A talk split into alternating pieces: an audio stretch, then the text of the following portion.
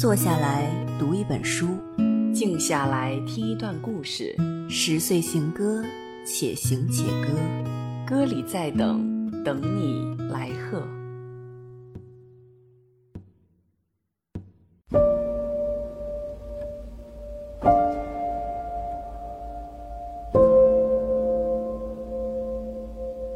各位听众朋友，大家好，欢迎大家来到新一期的《十岁行歌》，我是蒋灵山。今天呢，我邀请到了我的一个非常好的朋友，他的名字叫施东来，然后他现在就读于英国牛津大学英语系。他写的博士论文呢，是一八九五年到当代的中英文化产品中的黄祸话语。最近真的是发生了一个非常重要的事件，所以。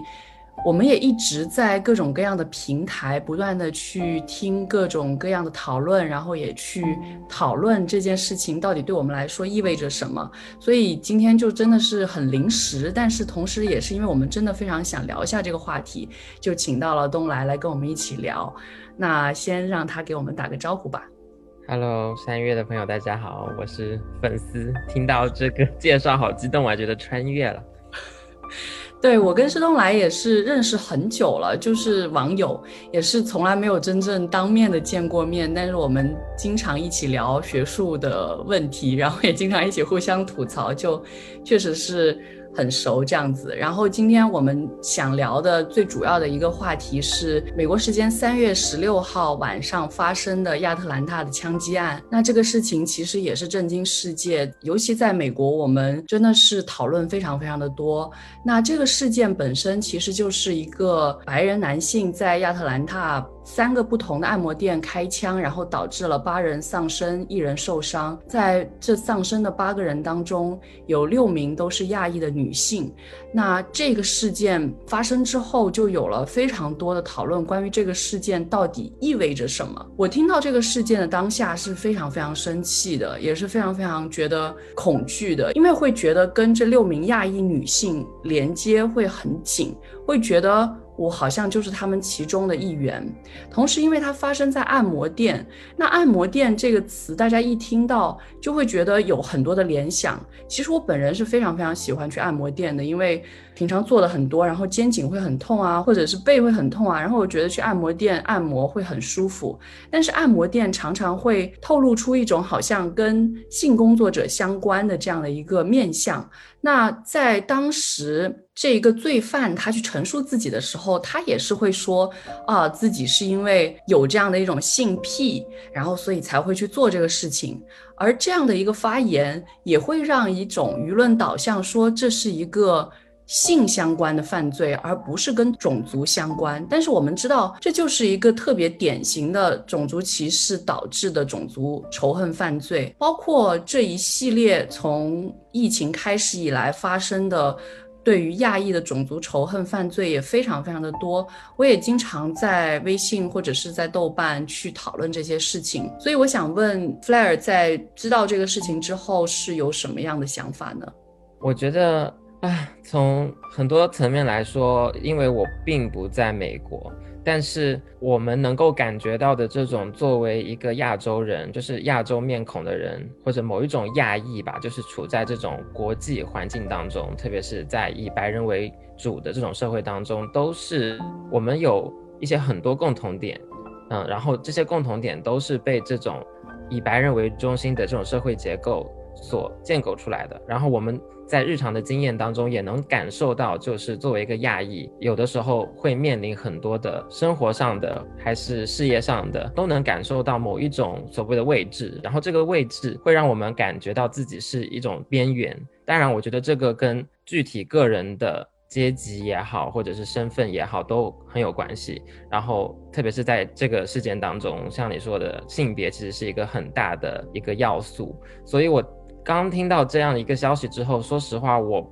没有那么的震惊，但是我又非常的生气。没有震惊的原因是，其实它不断的在发生，而且从新冠以来吧，特别是以特朗普为首的这种把这个病毒一直跟中国、跟华人、跟亚洲人联系在一起的这种话语，本来就非常的流行，以及被刻意煽动起来。这样子的语境下面。发生像这样子的这种种族仇恨的案件，其实它是有自己的一个脉络，但是这并不代表说我们可以容忍这样的事情。而且我也会联想到，就是去年轰轰烈烈的那一个 Black Lives Matter 运动，因为很多时候我们都会在想说，如果今天是华人遭到了这样子的事件，或者这样子的压迫，或者这样子的迫害，会不会也有一个这样全球性的跨国的团结的这种运动来支持华人，就是甚至是跨种族的？因为 Black Lives Matter 出来的时候，其实它也在。不同代的华人和在中国的中国人和在海外的中国人这种之间，这种不同社群之间都产生了很多的争议。比如说，第一代华人和第二代华人有的时候并不能够达成某一种共识。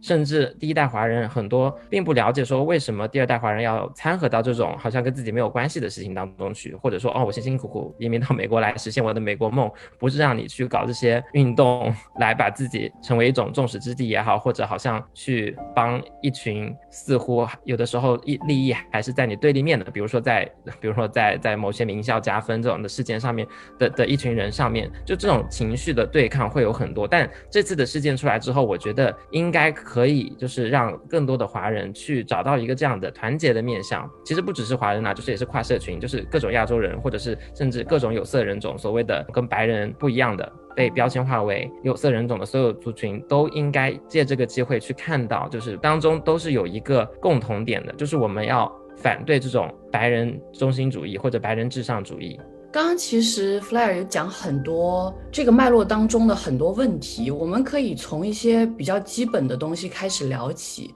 就是我们一聊所谓种族歧视的时候，就一直会讲到所谓的白人至上主义。那你觉得什么是白人至上主义？这个脉络是怎么形成的？或者说这个话语是怎么形成的？这个可能就要追溯到很早了，可能十八世纪、十九世纪那个时候，像种族这个概念被发明出来的时候，那个时候是在欧洲，是以一些德国、瑞典然后英国的所谓科学家，就是带引号的那种科学家发明创造出来的，为殖民主义服务的一种话语体系。就是当你要去掠夺其他文明的资源，其他地区那种很遥远的那些地方跟你不一样的那些人。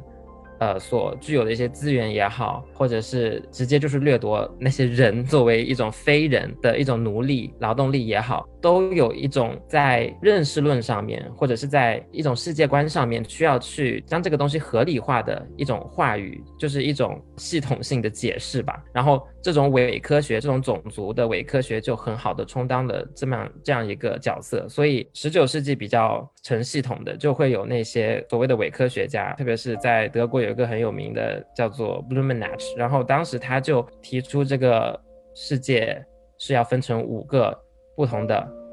呃人种，然后呢就有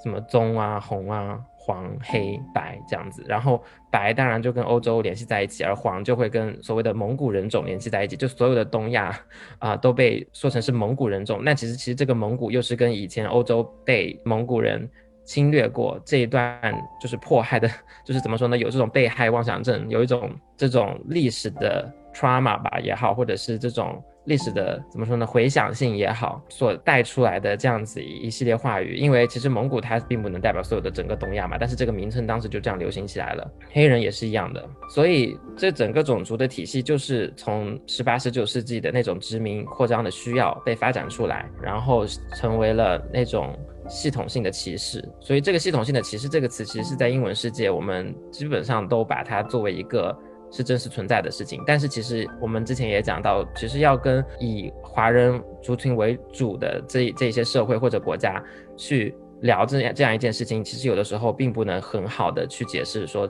这个到底是什么，就是也导致为什么第一代华人可能他不太能够了解这个系统性歧视到底是什么，或者是他自己怎么被这个东西所影响，或者他会认为这个只是跟黑人有关，跟我没有关系。像这样子的缺乏知识的一些现象吧，所导致的这样这样子一种想法，其实是一种局限，我们是非常需要突破的。就是当你移民到那个国家的时候，其实你不仅仅应该去了解你这个族群在那个国家所拥有的历史。史，而且还应该了解，就是这个国家在种族问题上有有怎样的历史，不管是只是针对你这个族群，或者是其他的族群，基本上西方的国家，我们就说西欧这这些，然后和美国，就是他们都是以白人为中心，这个白人本来也是一步一步被建构出来的，特别是在美国，因为在早期的时候，其实只有所谓的昂昂格鲁萨克逊人，就是才被当做真正的白人，那后来北欧人啦，然后爱尔兰人、意大利人才慢慢的被融入，包括后来的犹犹太人也慢慢的融入进来，而他们融入进来的方式其实就是找到其他更不像白人、跟白人更没有关系、跟欧洲更没有关系的那些他者。当然最直接的是黑人，但后面也有比如说爱尔兰人和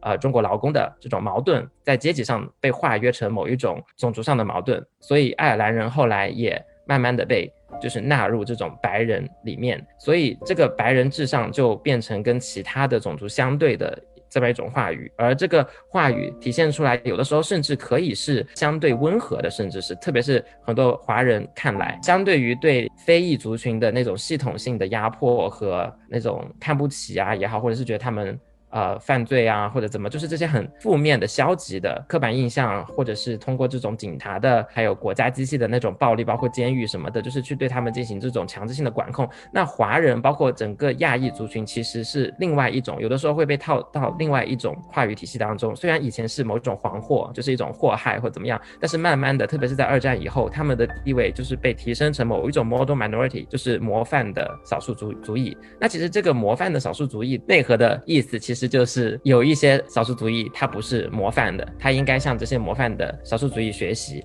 而这些模范的少数族裔，他们就是比较沉默，他们埋头苦干，然后他们也不需要加分，他们也不需要任何的所谓的 affirmative action，有条件的让利或者怎么样，就是为为他们在这个社会当中的一些系统性的劣势位置去考虑，然后给他们一些福利政策吧、补贴政策什么的，就是他们完全不把这个模范少数族裔就是纳入到那一些政策当中去，他觉得这个是合理的，因为你是模范嘛，而且所有人都应该向你学习，而不是应该去上街或者去通过政治的手段去获得一些权益。你只要埋头苦干就可以了，就是这种话语其实也是一直存在的。所以这样子的一种模范少数主义，加上这种哦不模范的黑人群体，形成了某一种三角形结构。其实以前这个有一个知知名学者，Asian American 学者 Claire Kim，其实他就写过一篇文章，叫做 The Triangulation of Asian Americans。呃，那其实就是讲到这个所谓的黑白黄的这种三角结构。当然，美国社会不止黑白黄三种，但是这两个黄和所谓的黄吧和黑被放在这种美国白人为中心的这种对立面，其实就是。非常明显的，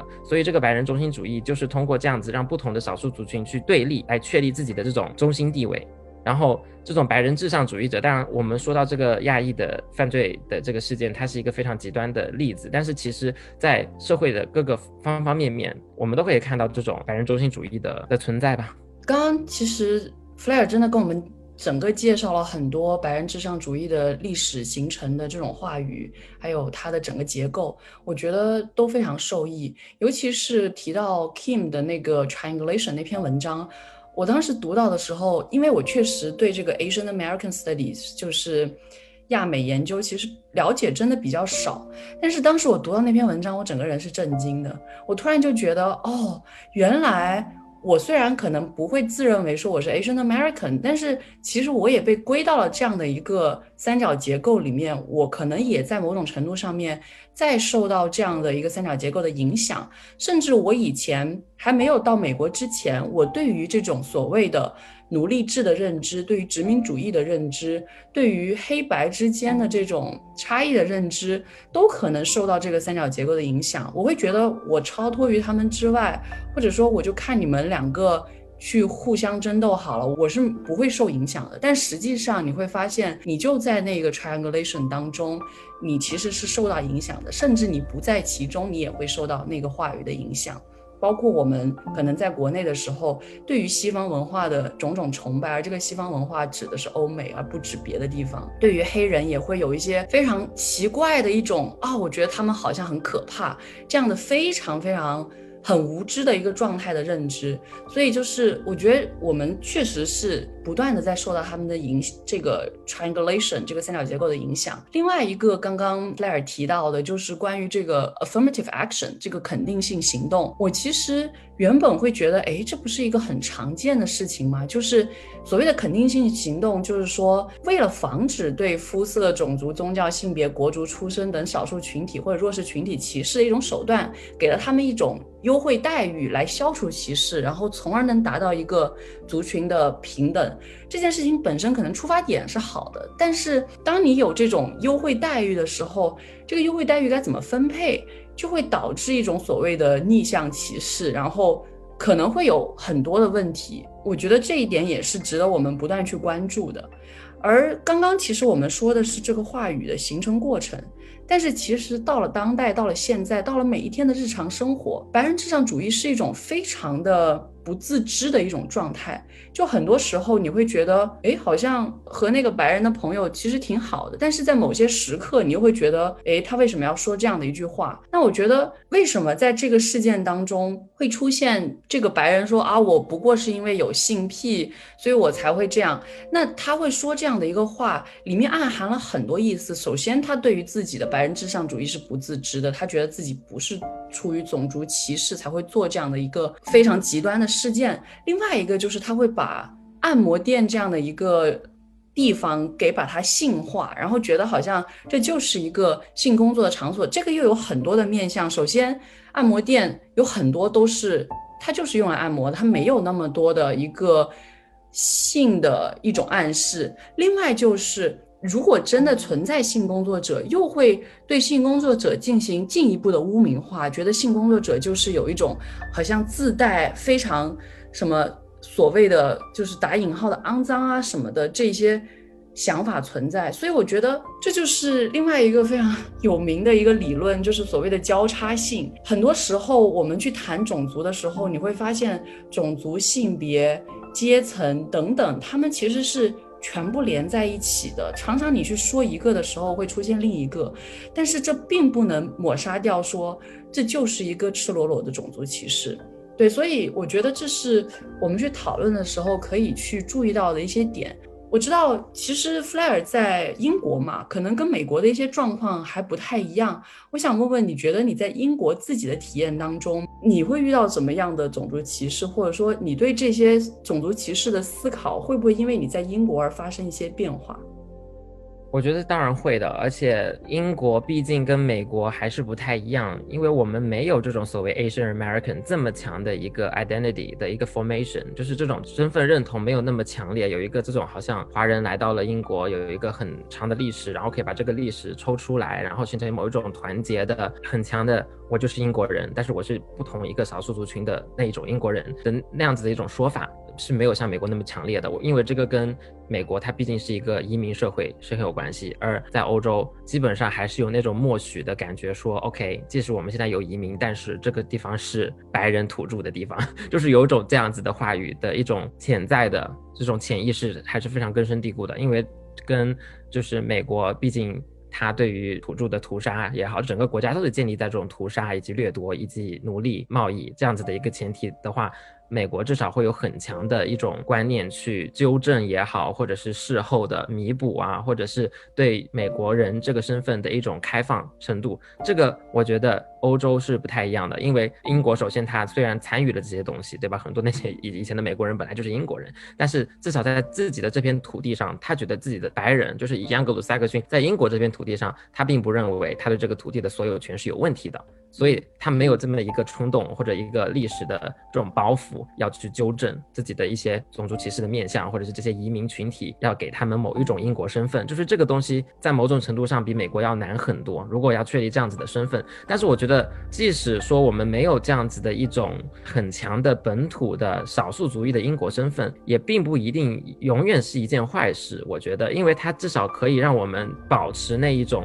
跨国的一种想象吧，因为我觉得美国那那个套路呢，也是有它自己的局限性，就是你永远都要好像变成某一种美国人，你才真正的融入了那个社会，你才有资格去谈论这些东西，就包括种族歧视也好，因为很多人都会觉得，哦，这个就是一个亚裔美国人的一个事件，但其实它影响的是所有的各种亚裔，而这个亚裔它是包括各种不同的国族的这种亚裔的。那我觉得在英国反而出现相似事件的时候呢，我们看到会有更多跨国的一些联合，虽然我不想对这个东西进行一种浪漫化哦，但是我。我觉得他跟美国那种很强的亚裔美国人身份这种一对比是有这个面向的。比如说在亚特兰大的这个枪击事件之前的就是大概几个星期吧，英国也出现了一个事情，就是在南安普敦大学的一个中国讲师，其实他是他的护照是中国的，Let's say，但是他在英国也教书很多年了，他走在路上就也是被这种种族歧视的人就是毒打了吧，然后他也把自己的经历，然后照片就是发到网上，然后他在新闻上也有被放出来，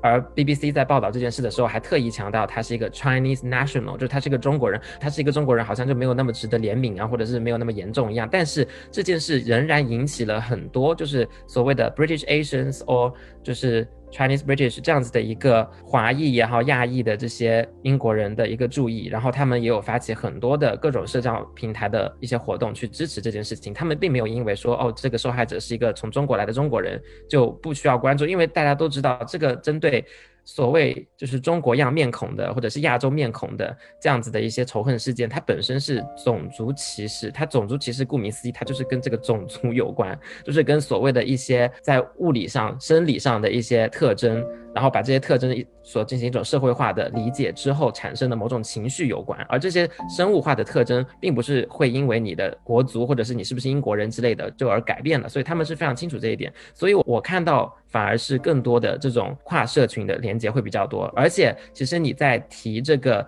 Asian。British 这个词的时候，其实 Asian 在英国的语境长期吧，就是 until very recently，就是当这边可能中国人慢慢变多了之后，Asian 可能才变得比较多样化。但其实这个 Asian 这个词在英国长期其实是指就是南亚人，因为他们有一个很强的包括殖民传统，对吧？在南亚，在印度、巴基斯坦这些地方，其实有很多的这些移民是从那里来的。所以长久以来，我们在英国的英语里面就说 Asian British，它其实指的是南亚裔的，但是。他们这一次其实也有站出来，因为 Asian 这个标签，对不对？就是也有站出来帮助这些华人也好，中国人也好，去声讨这样子的种族歧视的行为。所以我觉得反而它是有更多的跨国面向。当然，这种就是我们这里可能是有一种白人土著主义的，就是这个跨国的面向也是基于这种白人土著主义的某种无奈。但是它有利有弊吧？我觉得很难进行完全的对等，跟美国的那种情况。刚刚说到了这个所谓 Chinese national，就中国国籍的这个问题，我们一直在谈国足。其实我们两个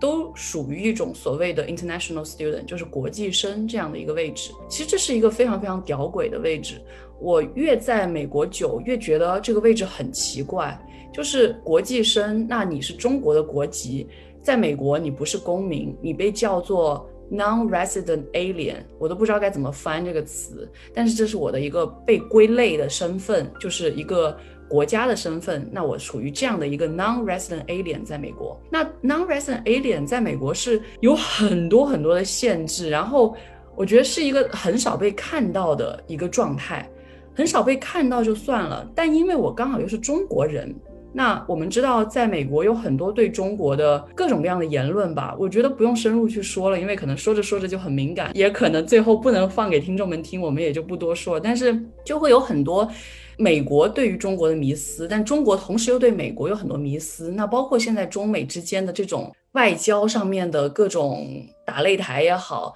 就会出现很多问题。那中国的国际生似乎是很不受美国这种，当大家去探讨少数族裔受到的歧视或者怎么样，好像中国总是被排除在外的，会有这种很微妙的一个状态在里面。我自己会去思考的一个问题就是，那我作为一个中国的国际生，在美国的这样的一个环境里面，我所面临的这种 vulnerability，就是我的这种很容易受伤害的这样的一个状态是什么？同时，我的 privilege。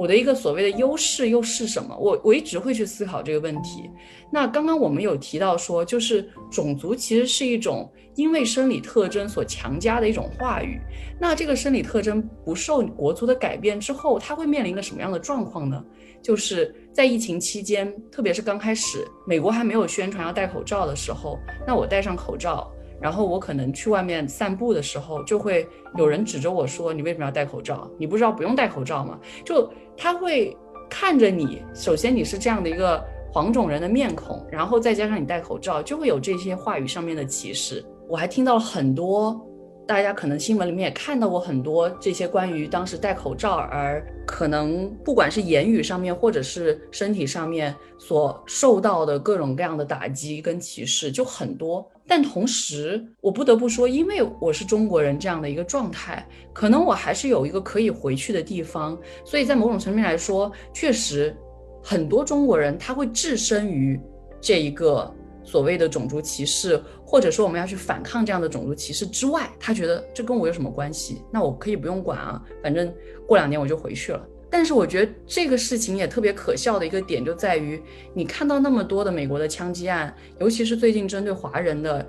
尤其是针对留学生的枪击案，那个开枪的人他不知道你是 Asian American 还是 Asian，他看到你这个面孔，他就是想开枪，他就开了。所以就是这是我自己会去反思，我们作为一个国际生，而且是从中国来的国际生，会出现的一个状况。我不知道 Flair 对于这个事情是怎么看的。但是我我刚才还在想，顺着上一个，我还觉得还想再讲一下，就是英国和美国的这个关系，我觉得还是。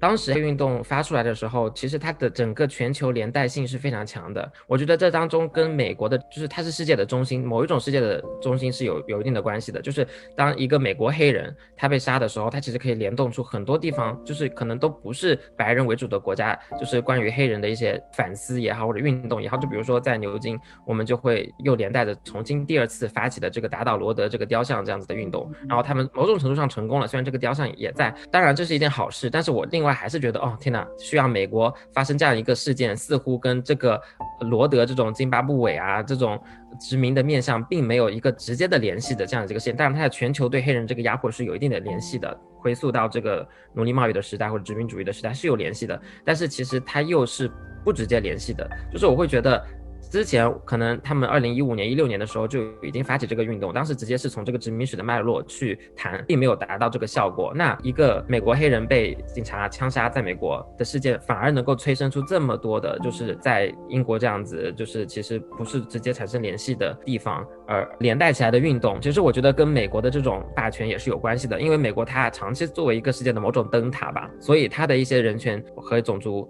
问题就可以被这种。跨国化和放大化，我觉得有有好也有不好吧。就比如说，我们如果反向思考的话，我刚才提到的这个比这个枪杀案早的这个华人讲师，这个中国人讲师被打的事件，在英国虽然在英国掀起一点波澜，但是。相反的，英国发生的事情基本上就波及不到国那边。但是，美国如果发生像枪击案这样子严重的事件，它是可以波及整个欧洲的，然后它是可以引发类似的这样子 Black Lives Matter、Asian Lives Matter 这样子的运动。所以，我觉得这跟美国的这种全球霸主地位也是息息相关吧。我就想点出这个点。然后刚才讲的这个国际生的事情，的确是需要双向思考的。第一点就是说，国际生就是我们当然身边也认识很多国际生，也的确是有这种情况存在。他觉得自己就来两年、一年、三年、四年，他就觉得。他跟这个当地的社会发生的联系是有限的，他甚至想要去抽离，或者没有那么投身于或者关注自己身边的这些种族的事件也好啊，或者是政治问题也好，但其实。当它真的影响你的时候，其实你会意识到你是逃不掉的。所以其实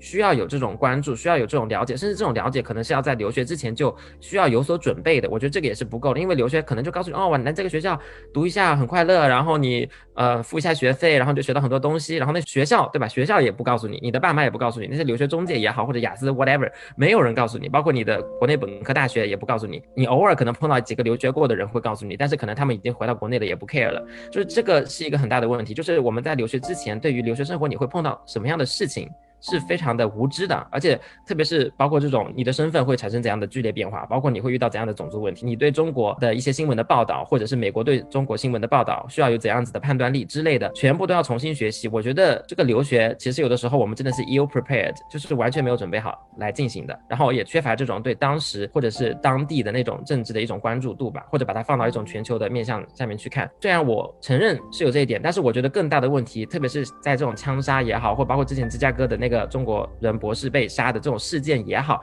它更多的是一种，就是说，just because you were not born here doesn't mean that you are not affected by this。就像我们刚才讲的，亚裔族群里面，或者我们讨论，特别是在美国这样子的种族仇恨事件的时候，总会有一种，哦，我是亚裔，然后我是美国人。这个很重要，然后我就是出生在这里，然后我没有别的地方可去，所以我是一个亚裔美国人，所以你不要把我变成那种 A 脸，像你说的就是这种外国人也好，听着都跟外星人一样。所以，但是问题是，如果你是一个中国人，你真的是可以有一个中国可以回去，或者你不是在那里出生，那当有一个种族歧视的人走在路上，想要对你做些什么，或者对你大叫说 “Go back to China”，就滚回中国，那你难道因为你不能像那个亚裔一样说哦？我就是美国人，跟中国没有关系啊！你不能这样说的时候，你是真的可以滚回中国的。但是这就意味着他这样跟我说是 OK 的吗？就是说这个点是很重要的，就是很多亚裔的或者以亚裔论述这一套，就是美国人论论述为中心的这样一种反驳，其实它的有效性是非常有限的，而且它的隐隐约约，其实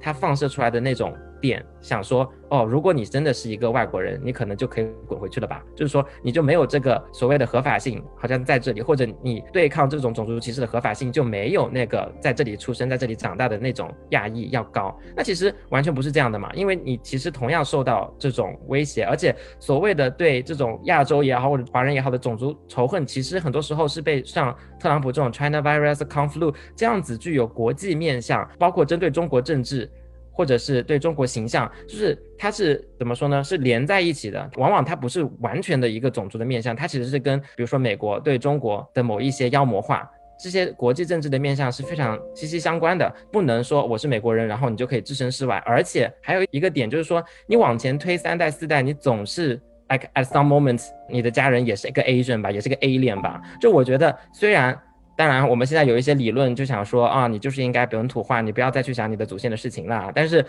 我觉得美国作为一个移民社会，它并不是所有人一开始都是美国人的嘛，所有人其实都有另外的地方的连接，而这种连接其实是可以形成一种跨国的动能，一种跨国的联系，让你去更有比较性的去看这个世界嘛。所以，为什么一定要去强调那种本土，好像只有本土的才有资格去反抗这种种族歧视？那我觉得这是非常的有局限性。让我想到一个挺无解的问题，就是好像有一种理想主义的视野，是说我们要成为一个世界主义者，就是强调这种跨国性，然后强调一种我可以有一个更加无私也好，或者说更加广泛的视角也好，我可以看到更多，我可以去同情更多、共情更多事情。但是这个事情好像非常困难，像是最近呃有一个还蛮火的电影叫《间谍之妻》，我觉得里面有一种对于这种世界主义者的小小的反思或者说反讽在。虽然世界主义者好像是一个很强大的词汇，我们要去争取做这样的一个事情，但实际上。世界主义者跟民民族主义者他们之间的一个界限是很微弱的，常常就会被打破，甚至会有一种所谓的有民族主义的这样的一个情怀的世界主义者这样的说法。所以我会在想说，我们能达到吗？我们能真的脱离掉我们的国足去思考问题吗？我其实对自己也挺怀疑的，我不知道你会怎么去看这个事情。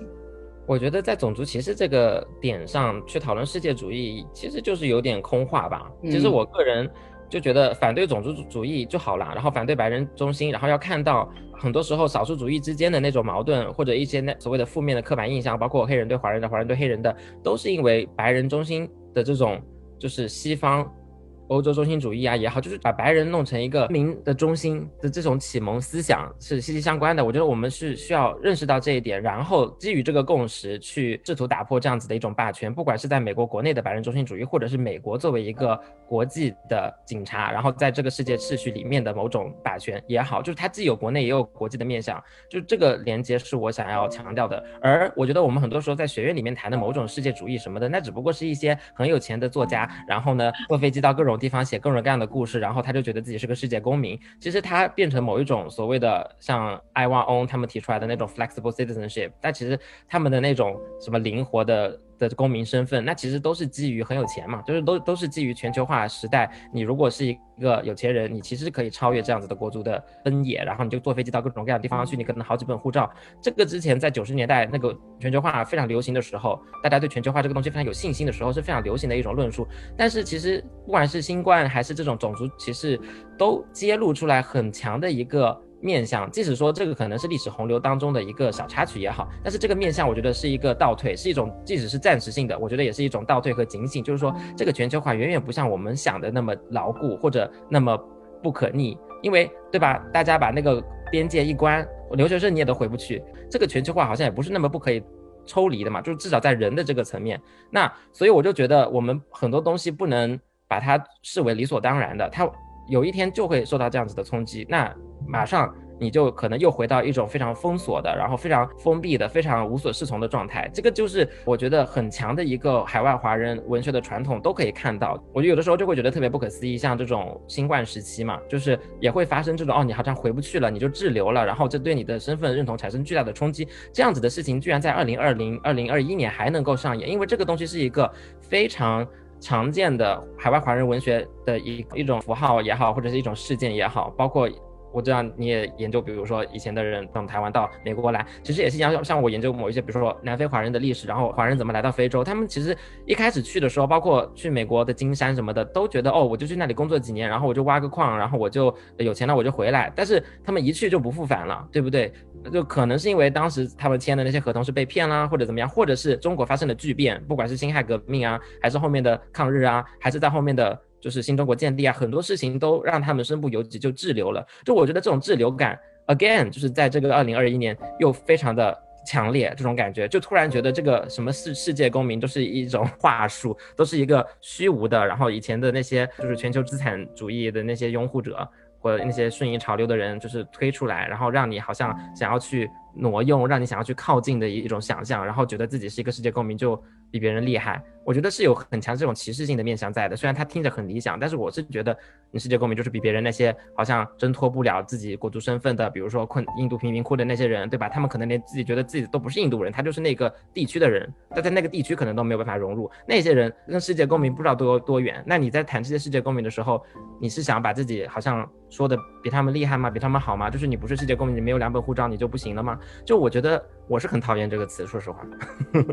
我觉得你引引入了一个非常重要的面向，就是关于资本的这个讨论。因为刚我们有提到阶层的问题，其实这个是非常相连。就是你能不能移动这个事情本身，真的确实是钱决定的嘛？那很多人他可能就没有办法做这样的一个事情，正是因为他可能没有足够的资本去做这个事。但同时，就是我会想到这个阶层的问题。阶层这个问题又非常非常的复杂，我会思考到很多我观察到的一些文化现象，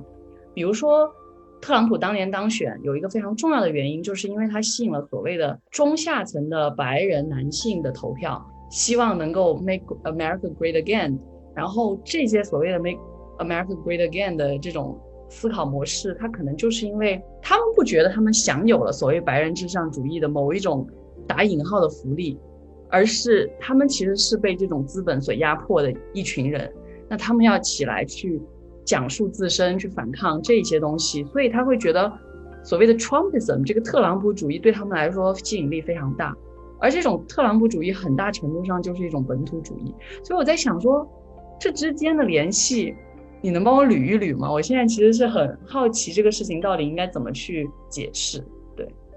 这个我也不是美国社会的。这个专家，但是我觉得同样的一种情绪也好，或者是现象也好，在民粹主义盛行的西方世界是有一定的共通性的，因为很多的确就是阶级背景比较所谓低吧，带引号的这种低的白人。因为这些社会毕竟还是以白人为主的嘛，那其实也不是所有白人，对吧？我们在说这些白人中心主义的时候，其实白人内部的这种复杂性，包括其实跟任任何族群内部都有复杂性，包括亚裔是怎么来的，对吧？都是一样的。那他们的这种阶级的差异性，有的时候就会特别体现出来，就是非常明显的。我们会觉得，当我们一直在谴责这种白人中心主义的时候，他们会觉得，如果他们是收入比较低的一些群体，或者是能动性比较低的。流动性比较低的一些群体的话，他们会觉得自己被针对了，或者自己因为这个全球化也没有分上一杯羹，然后这些有色人种啊，或者是这些跨国的移民，后来成为了各种各样的少数族裔的美国人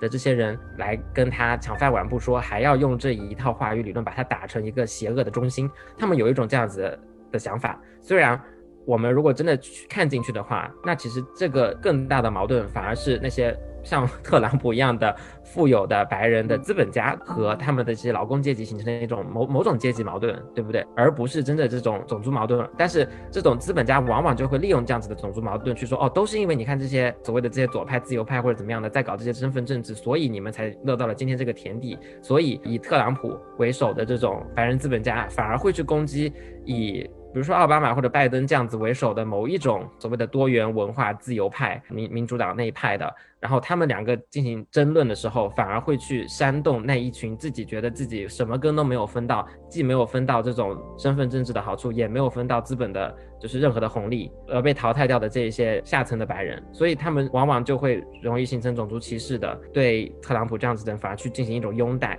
因为他们被煽动起来了，所以我觉得，当我们谈论这种反白人中心主义以及这种跨族群的连接的时候，其实也必须带入这种阶级的面向，也要去看如何才能在谈论这些事情的时候，不把这些因为全球化而被资本所扬弃的这一些白人低下阶级的。工人也好，或者是一些就是下岗的这些劳工也好，就是不把他们放在某种对立面去看，然后能够让他们也参与到这样子的一些运动当中来。但是我我承认这个东西其实是非常难的，因为很多时候我们往往就会下意识的觉得他们就是比较容易参加这种白人。至上运动的一群人，或者他们因为自己对自己生活现状的不满，反而会容易变得比较暴力或者什么的。这可以，我我就 可以顺带讲一下我之前的一个经历，就是像我在英国，因为最近不管是那个英国讲师还是这个枪击事件，那搞得都人心惶惶的。其实牛津 generally 是一个比较安全的地方，至少市中心其实都是很安全。我以前在英国，基本上我半夜出去我都是很 OK 的。之前有半夜出去坐火车什么都是很 OK，我从来没有觉得有任何的安全方面的问题吧。毕竟我们这里也没有枪，对不对？所以。有一次，差不多已经快十一点了，因为这边超市十一点关门嘛，然后我就去买水果吃。然后我买完之后呢，我就发现那里跟店里面没有什么人，但是我也没有觉得很害怕，基本上就我一个人。但是我买完了走出来，然后我就走了没几步，我当时戴着个耳机，我在听东西，但是我就听到后面有人在大叫，然后就叫 man man stop 什么的，我以为不是叫我嘛，我会默认和希望，心里希望不是在叫我，因为我不想被人叫，不想被人打扰，不想有任何事情发生，对不对？然后我就继续走，没没怎么理他，我甚至还走得更快，然后他就越来越接近那个声音，然后就发发现真的是他在。朝我而来的，所以我当时就觉得天哪，完了，就是这肯定是各种族其实要打我了嘛，我打死我了，我都想拔腿跑了，你知道吗？然后我当时就还是没有跑，我当时就是我看他已经追上来了，我就回头嘛，我就跟他讲话，然后他就突然跟我讲说，哦，我的牙膏从从那个袋子里面掉出来了，把那个牙膏给我。但其实他就是在门口，就是无家可归的一个就是乞讨的人吧。然后我当时就哦很感谢，但是我当时又觉得很自责。其实我我一开始并没有觉得那么的有愧疚感，一开始我反而是一种 relief，就觉得哦还好不是要来打我的，这个是最重要的。对吧？我还是觉得还好，不是来打我的。他就把那个牙膏还给我之后，他就跟我说，哦，他现在就就差几磅，他就可以找一个地方睡觉了。问我有没有现金，我当时就真的说是没有的。然后我当时还是有点愧疚，我就觉得，哦，你要不要我给你个水果吃吃，或者你要吃什么东西，或者我给你进去买一个东西给你吧，要不这样吧。因为我觉得他也真的是好心，但是我后来这样告诉他说，他也就很礼貌的就走开了。他就说，哦，他只想要现金，他也不叫我的东西，所以我就回家了。我家其实离那个地方也是蛮近的。我回到家之后，我就坐立难安，我就觉得很难受，我就觉得我好像犯下了某一种罪行，就是也不是罪行嘛，就觉得我的心理上就是已经预设了他是因为他无家可归，因为他是一个比较所谓的低阶层的人。他就肯定会某种凶残的来攻击我，然后他就会跟我新闻上看到的那种对亚裔的仇恨的那些人是一路的。我当时就觉得我这样子的一种预设也是非常的不对，而且是带有某种阶级歧视的意味的。所以我当时就觉得我应该去帮助他一下，所以我后来又出了个门，然后拿了点钱给他，然后他就也很感谢我，然后就他就走了。所以，我我就觉得这样子一个有趣的经历也是。让我反思了吧，就是反思，就是当我们看到这种新闻的时候，有的时候我们不能去做很多预设的判断，而且我们这这种反白人中心主义如何不要让它变成一种。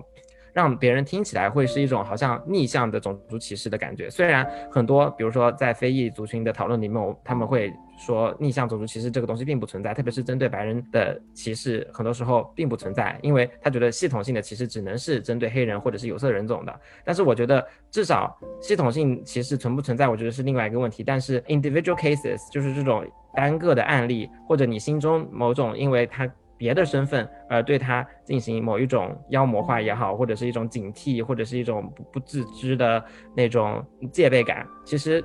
当中还是带有某种这种偏见也好，或者是刻板印象也好，我觉得这个东西也是要去克服的。不然的话，我觉得我们的这种所谓的跨族群的这种连接，很容易就会变成某种表演，就是这样子也非常的有局限性吧。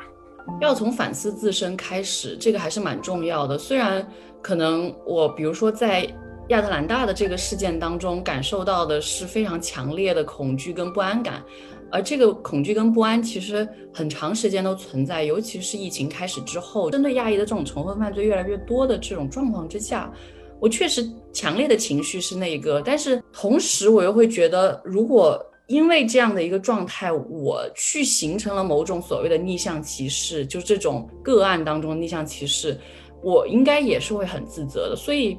我觉得那个平衡挺难把握的，因为你同时处在一个其实特别容易受伤害的一个位置上，但同时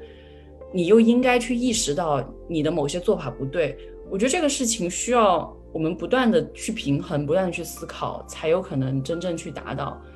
那我们其实聊这个亚特兰大的这个事件，针对它，然后发散了非常非常多的东西。嗯，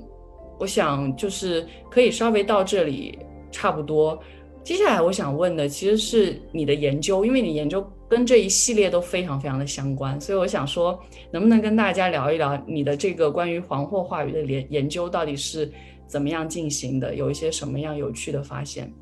我觉得黄祸的研究，我其实对这个题目比较感兴趣，也是因为我自己个人的经历开始的吧。就是如何从一个中国人变成了某一种种族的他者，对吧？就是以前你作为一个中国人在中国，其实你真的没有那么强烈的感觉到自己是个 Chinese，因为 Chinese 这个词在英文里面。就是好像是很多东西的一种集合，它不不仅是语言、国家，也，但是很多时候也可以跟这两个东西没有关系，它就是一种种族身份或者是一种啊民族身份也好，它就变变成另外一种符号。其实我后来就发现，是当我出国之后，我才慢慢体会到什么东西才是一个 Chinese，而且这种 Chinese 又是怎么变化的。很强的一个面向就是这种种族的表征吧，嗯，就是自己如何在一个。就是大家都是中国人这样子的环境是没有这个种族的这种概念的。有的时候，虽然我们也会碰到各种各样的外国人，但是我们但是那个时候对于自己种族身份，在自己所处的那个社会环境是具一个怎么样的地位啊，或者是有什么样的 advantage or disadvantage，就是好与不好，很多时候是不需要去思考这件事情。但是，一旦出了国之后，就非常明显了，就是说自己因为这个种族身份，有的时候会被当做是某某一种刻板印象啊，或者是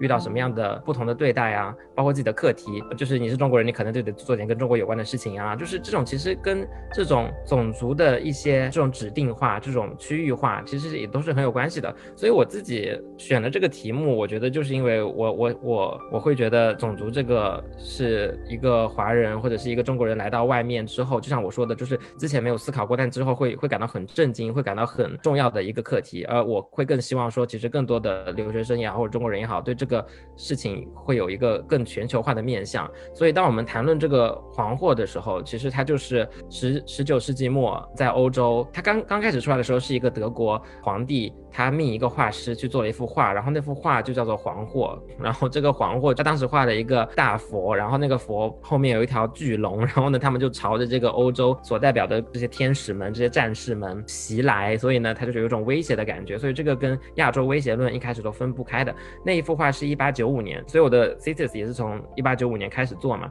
所以那个时候发生的一个事情，其实就已经跟国际的呃地缘政治很有关系。它刚开始并不是一个像现在 Asian American 喜欢。谈的这种西方内部的一个事件，当时一开始其实所有的黄祸论都是跟地缘政治是有关的，所以我觉得这两个东西有一直强调这个 domestic 和 international 这个东西是不能分开的，它不能只是一个西方内部的东西，就是中国威胁论也好，日本威胁论也好，一直都是占据着这样子的一个面向，而是互相煽动的，就是说这种东西一定会煽动，就是。当时就是不管美国也好，英国也好，对国内的这些亚裔的一些仇恨，或者是一些系统性的一些呃歧视的政策也好，就当时一八九五年发生的就是中日战争。那其实好像中日甲午战争跟这个黄祸有什么关系啊？就是跟欧洲有什么关系？那其实那个关系就是他们当时就会觉得日本已经明治维新了，它已经成为了一个第一个，对吧？就是西方之外的，不是以白人为主的这种现代化国家。然后呢，军事。力量也慢慢的上升，然后他在东亚似乎有一种威胁正正在袭来，对吧？然后他甚至还要去搞一搞俄罗斯。当时因为十年后就就已经爆发那个日俄战争了，然后那日俄战争又是第一次有一个非白人的一个国家打败了一个白人国家。当时在整个欧洲，即使欧洲的跟俄罗斯的关系一直都是若即若离，但是。在这样子的一个种族冲突，所谓的他就把他这个冲突种族化了，所以他当时会觉得，哦，他跟俄罗斯是一起的，他会觉得，哦，第一次有一个白人国家居然在现代化的一个机制当中被一个非白人的国家打败了，所以是是有一种这样子的焦虑感。那中日战争也是一样的，他会觉得，哦，日本这么厉害，打败了中国，那日本跟中国是同一个种族的，那日本如果统治了中国，把中国这么多的这个人力调动起来，因为他当时惧怕的是日本的科技以及军事力量以及他的现代化的这些就是能力吧，而对中国他更惧怕的是这种人口超级大。然后地超级多，然后他就觉得就是对吧？就是所谓的每个人吐一口唾沫能够把你淹死。就是对于这种中国的黄祸的想象，反而是基于这种所谓的一大片虫子向你袭来，所谓的 swarming population，就是有一种把基本上你会看到这种什么蝗虫啊、八爪鱼啊，就是各种这样子的动物生物，就是一大群。这种意象会非常的明显，所以他特别害怕，就是中日这两个 power 不管以任何的形式，就是结合在一起。所以当时由于地缘政治的关系，就是十九世纪末就出现了这样这种黄祸论，然后到二十世纪，在各个地方就开开始散播。然后我当时想要去做这样一个面向，另外一个原因也恰恰就是因为我刚才讲的，就是。不管好像有的时候在美国发生了很多事情，它都会被放大成一个全球的影响，但是美国对他自己这种全球影响呢又不是很自知，或者有的时候就 take it for granted，他就觉得是理所应当的，但是。美国国内又很喜欢把这些事情对，比如说针对亚裔的种族的一些歧视，说成是一个 domestic issue，说成是一个只跟亚裔美国人有关，或者是就是美国国内的一些事情，他想要去淡化，就比如说自己的国际的面向，比如说对中国威胁论的这种煽动的妖魔化的这些东西，他想去淡化，他甚至想要跟你说，哦，只要你。就是跟我一样谴责中国，那我就不歧视你，或者我就可以教教那些呃白人至上主义者去不歧视你，就是这个其实很可笑的。但是一开始就是会有这样子一种感觉，就是觉得 OK，美国很多东西都把都喜欢把这个话语往国内引，然后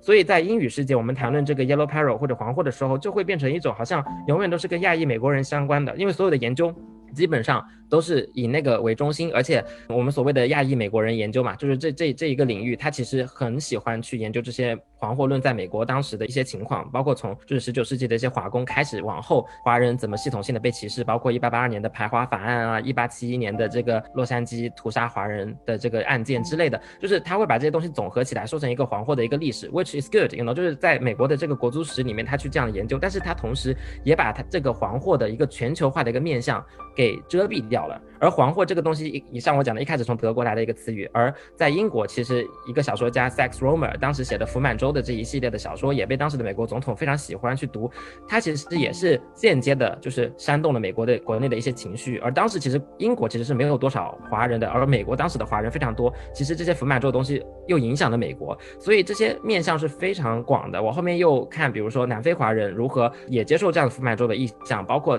在南非，他又有黑人和白人之间的这种分野。所谓的黄种人又是如何被界定出来，被呃夹杂在这个东西中间，而形成了某一种很尴尬的局面？比如说华裔如何把自己跟日本人进行一种区分，或者是其实那个白人政权，比如说把日本人当成白人，而把华人又划分为所谓的。非白人，或者是就是 color 所谓的有色人种或者怎么样的，所以各种各样的面向是非常复杂的。这个东西就不是一个美国国内的这种少数族裔研究可以去涵盖的。就我自己对这种美国把很多东西，它本来是一个跨国的，去化约成某种好像只有跟美国内部有关这样子的一种行为或者这种研究模式，我是很有介怀的吧。然后我觉得那种局限是非常。大的，而且它化约成一个美国少数族裔的历史之后，它其实又把它变相的弄成了一种哦，美国当代多元文化主义的好，以及这种好是多么的伟大的美国，就是哦，美国看看，虽然我们研究这些东西，就是为了让我们看一下今天的美国已经不是不一样了，然后我们可以加入美国，然后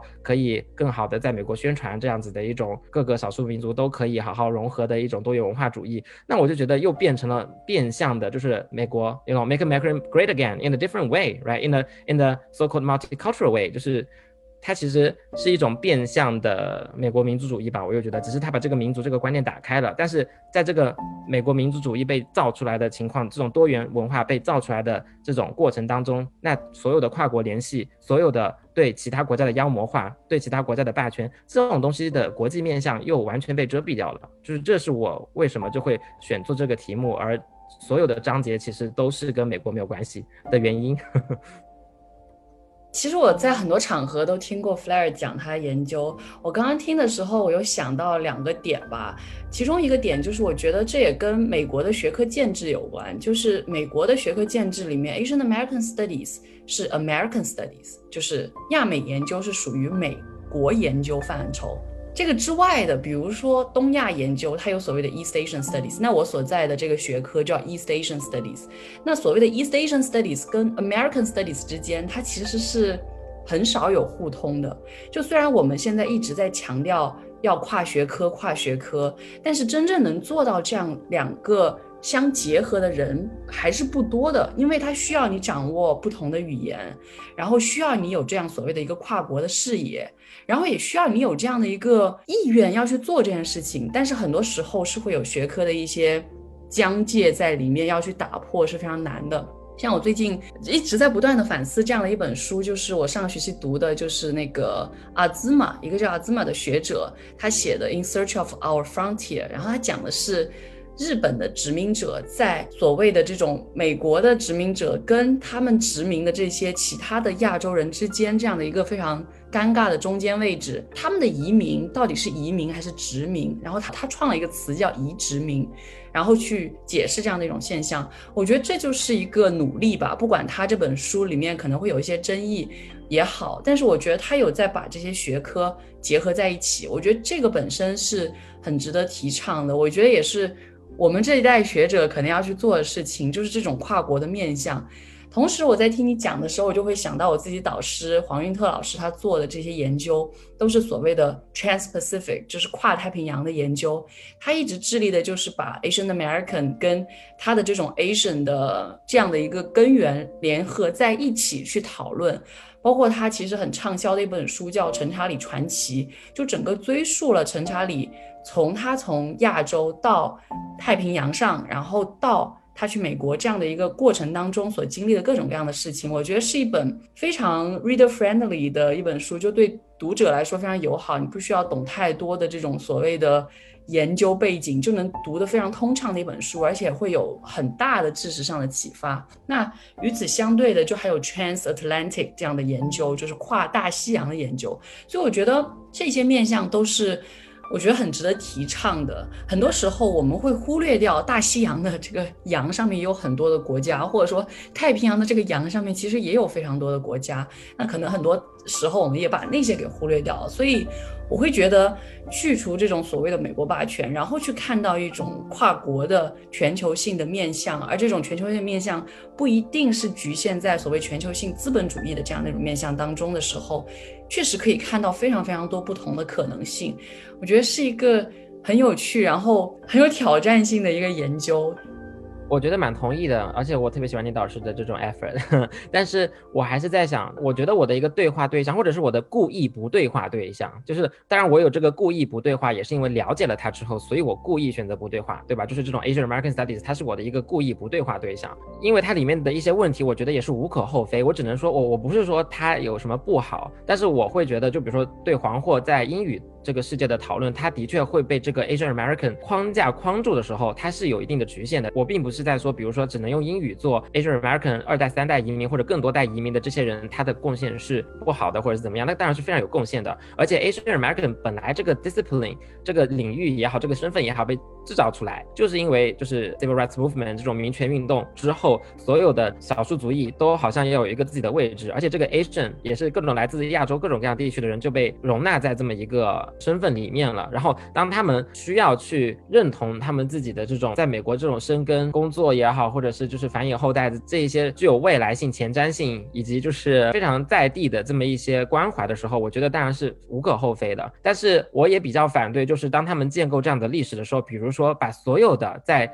民权运动之前的那一些移民，甚至第一代，比如说这些华工或者是一些暂时性的一些人，因为很多其实以以前吧，你也不能说他是真正有美国护照或者什么的，因为很多时候他们只是一个暂时的，就是怎么说呢，寄居者或者怎么样。但是我还是对，比如说你把第一代的那种华人的劳工什么的说成是 Asian American 或者是 Chinese American 而不是 Chinese，其实我是存在的一定的就是疑惑的。我认为。他们还是处在一种被迫这种跨国当中嘛，即使有的时候是他们自己选的，但是像我之前讲的，有的时候你选了这么一种路的时候，它并不真正的像你所想的那样去发展这个剧情，你可能就滞留在那里，或者你的这个所谓的 American 的这个 identity 或者 settlement 留在美国，其实后来会变成一种被迫的一种行为，而且还有一点就是这个 Asian American 另外一种局限就是，那我们在今天 again 讲到世界公民或者讲到全球化，那 Asian American 它不是固定不动的呀。当你这个 Asian American 到了第三代或者第四代更多的时候，他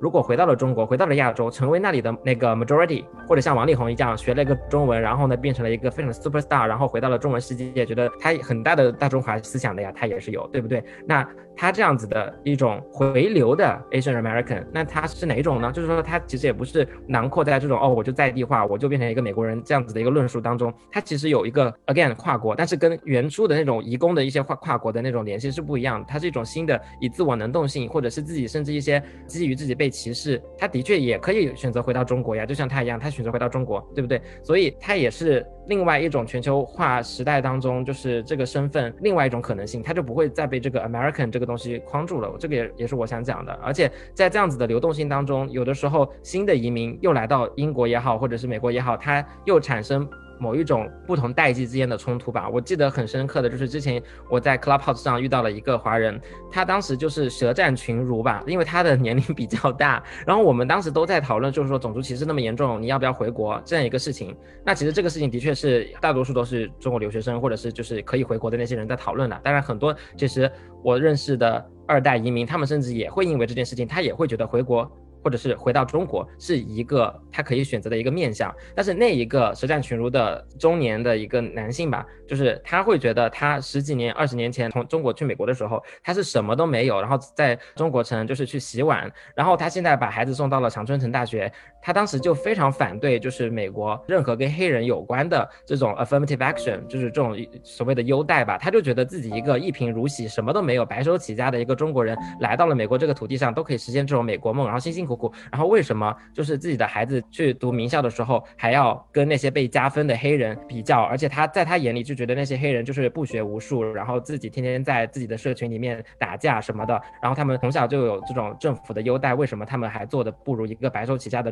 中国人？他当时这种情绪就非常的强烈。我觉得就是新的移民又会重新面对，就是自己或者自己孩子。而且他们的孩子很讽刺性的一点就是，他的孩子他这么辛辛苦苦实现了美国梦，他作为一个经济移民，他可能是实现了自己在政治上或者是经济上的解放。但是他的孩子其实作为他的目标要送到长春城去，但是他如果去长春城学了个什么社会学，或者他去学了个别的基本的东西，他其实都会对黑人又产生新的认识，或者一种同情，或者一种跨族群的联系。那他们回家就会吵架。所以我就觉得这也是特别需要去重新思考的一点，因为 Asian American 这个 community 它不是一个 close off，它不是说 OK 我们现在有第二代、第三代。OK，我们就形成了，我们就 stay there，然后这个就是我们的 identity 没了，但是你还是会有新的 Asian 进来变成 American 呢，对不对？有源源不断的这种新的 Asian 进来，他又要重新去理解如何把自己作为一个外国人的身份融入美国社会，或者是跟美国社会的其他族群形成一种联系。所以我们当时就是花了很多力气去跟他讲，但是我觉得也很难，就是去说服他，因为在他的主观意意意识上来说，他就觉得自己非常 disadvantage，他有一个很不好的开始，但是他都能够实现。但是其实有的时候他们就不愿意去了解，就是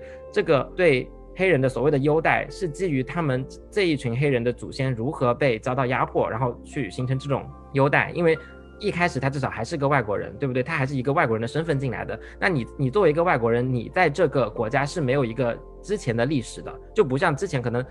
三代四代的那些华人，他的祖先的确是参与到某种美国的建设当中，他在美国是有一个历史的，包括很多非裔族群，就是他是有一个奴隶制的这样子的一个怎么说呢？对历史弥补的一个需要，或者是这种系统性的劣势在那里的。而且这个东西是与生俱来的，是好几代在这个美国这个土地上发展出来的。而你是一个突然来到这里的一个外国人，然后你白手起家也好，什么也好，但是你其实是一个没有这个历史包袱的人，所以有的时候是很难进行这样比较。而且你即使没有历史包袱，你自己也可以。到中国城里面去洗碗，那这份工作，很多时候很多那些黑人族群里面的人都不一定见得有，而就是因为你是一个华人，你其实来到这里，你至少可以在中国城里面就是搞到一份工作。有的时候就是要去跟他们诉说这种不断变化的 Asian American identity，其实也是一个跨国性的面向，其实它从来都没有消失过，这就是我想讲的。我觉得你讲这个的时候，我突然想到一个很不相干的话题，就我会想到那个九九六，然后老板会觉得九九六没什么，我当年也是这样过来的，然后我成功了，你为什么不能坚持下来，然后你也会成功？我觉得那个那个中年男性 所讲那个，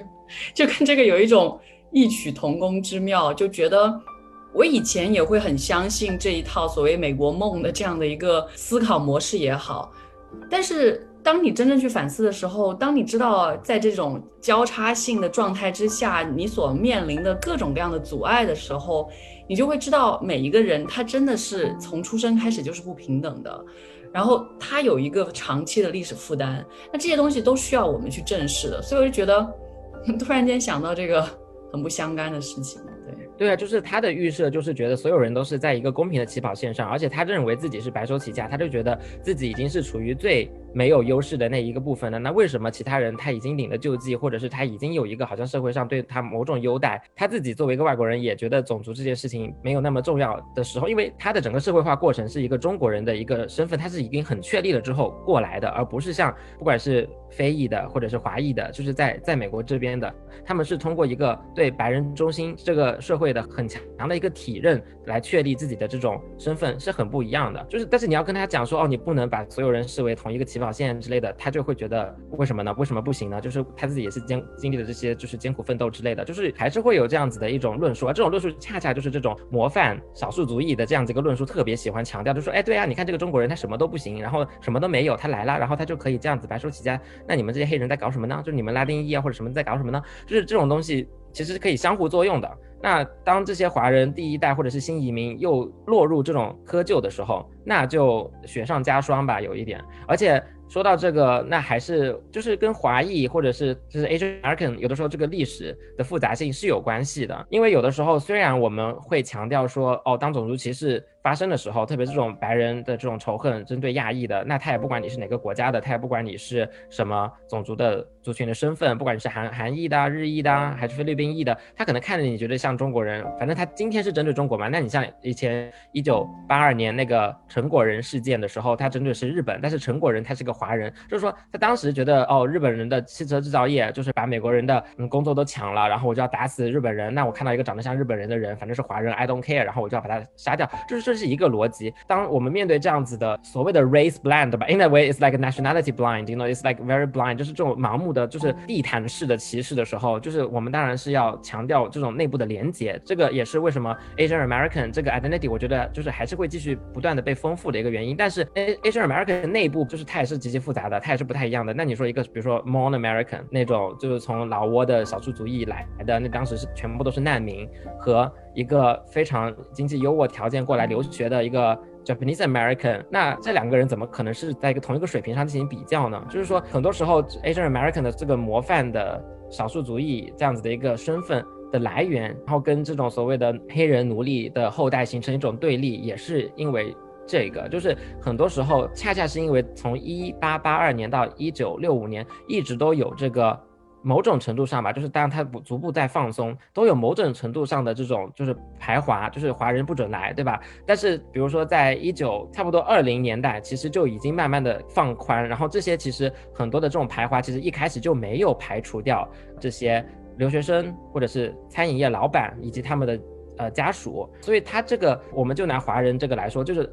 至少在那一个年代，很多能够来到美国的华人。就是已经被这些排华法案给筛选过一遍了，他们就是一个在阶级上具有优势地位，就是高官啊什么的又又来了，所以很多时候他们是不受这些排华法案限制的，所以这些源源不断的华人又形成了一种新的就是权贵阶级。那这个阶级跟其他的亚裔的美国人又能进行比较吗？又能吗？就是然后后来还有就比如说八十年代。大陆人的新移民又能进行比较吗？所以我觉得内部的多元的确也是一件需要强调的事情。只不过是在种族歧视这样子的一个大框架当中，我们是需要团结起来的。就是如果我们可以因为需要团结去暂时忽略这一些内部的复杂性的话，我们也需要去跟其他的，比如说黑人族群进行某种连接，或者是白人的这些被资本所压榨的一些劳工阶级进行连接，这些都是非常有必要的。因为有的时候为了这种。你的一个最重要的主要矛盾，你是需要联合各种各样尽可能多的力量嘛？所以，如果一再去强调这种内部的分野的话，你就没有办法做最重要的这个斗争。非常感谢今天 Flair 来我们的节目，